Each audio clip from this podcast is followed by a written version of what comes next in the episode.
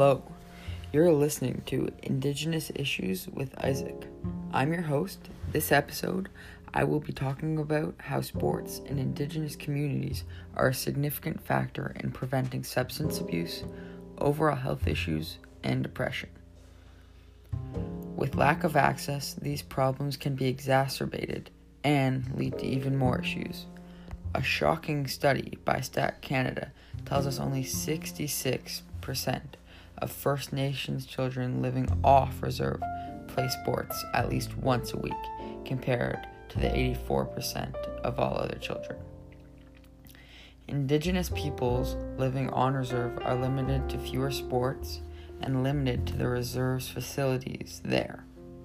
This results in lack of opportunity to find an activity that interests the individual and pushes them to keep exercising.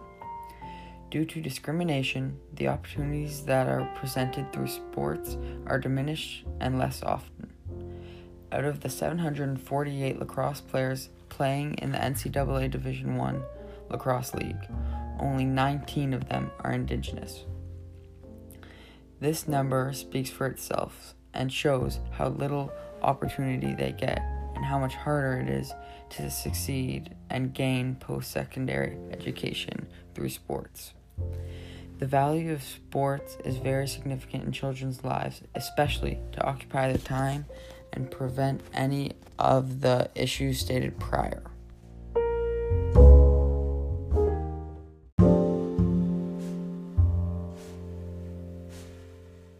Sports have been proven to help prevent with mental illness and speed up the healing process.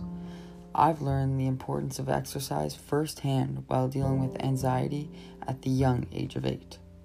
Through the connections I made, the emotional outlets that were created, I fully support all the research that I found during my research. Sports really helped me learn to cope with my anxiety and create so many social skills.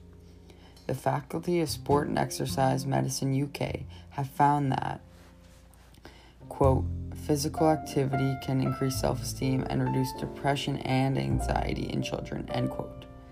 This could prevent many mental illnesses, and the self esteem boost will help prevent depression. With less depression, many won't resort to substance abuse to cope.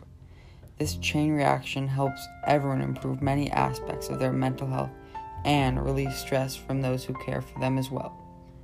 Physical activity should be used more frequ- frequently as a tool in hospitals and all medical establishments. The potential sports have to help children make better choices and give them the opportunity to help themselves at any point. Exercise is everywhere, but to play in organized sports is quite expensive and limited to families who can support their children with the costly fees that come with it. When a 24 pack of water costs $108 and none of it, how is a family supposed to find extra money to spend on sports?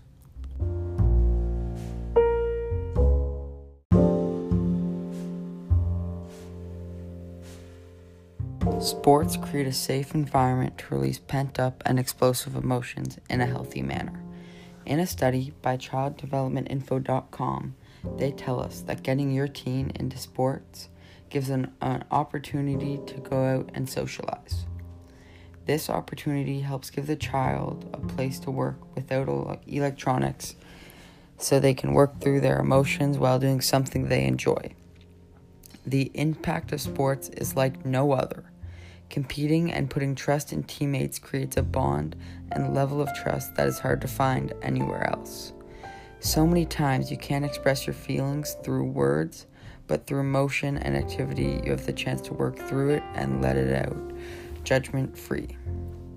The quote, Many men go fishing all of their lives without knowing that it is not fish they are after, by Henry David Thoreau, is a perfect example of why outdoor activities are essential in healing and staying healthy.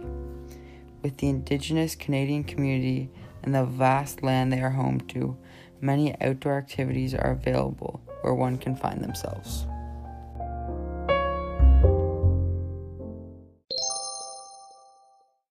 A word from our sponsors at Participaction. Don't just think about it. Do it, with a partner, it's really smarter. Do it in the water, it's where you. Do it on the weekend, it's not fatiguing. Do it while you're grooving, it'll keep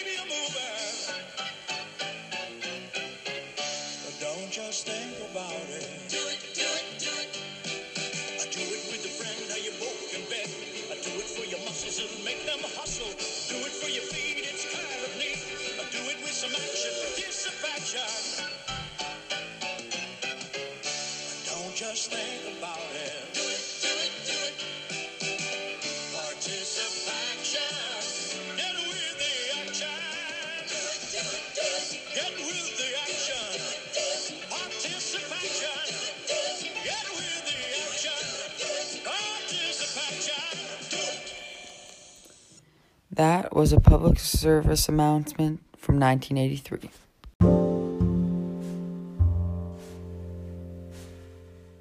The story of Jordin Tootoo is a prime example of how sports helped him navigate through life and bring him much success. From a young age, he was playing sports and was hunting and fishing from the land, and that's where he believed he got his mental and physical strength from, which is a huge testament to the power of sports.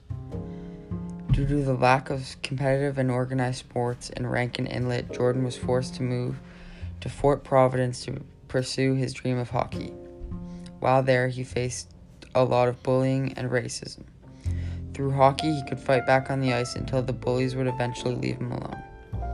The lack of access of competitive sports forced him into a foreign environment filled with discrimination. But hockey was an escape where he could express himself. Later in life, his bro- older brother took his own life in 2002 after a drunk driving incident. This was devastating for Jordin, but gave him the push he needed to confront his alcoholism. He beat the odds and transformed his life. After retirement, he created a charity to raise awareness about suicide.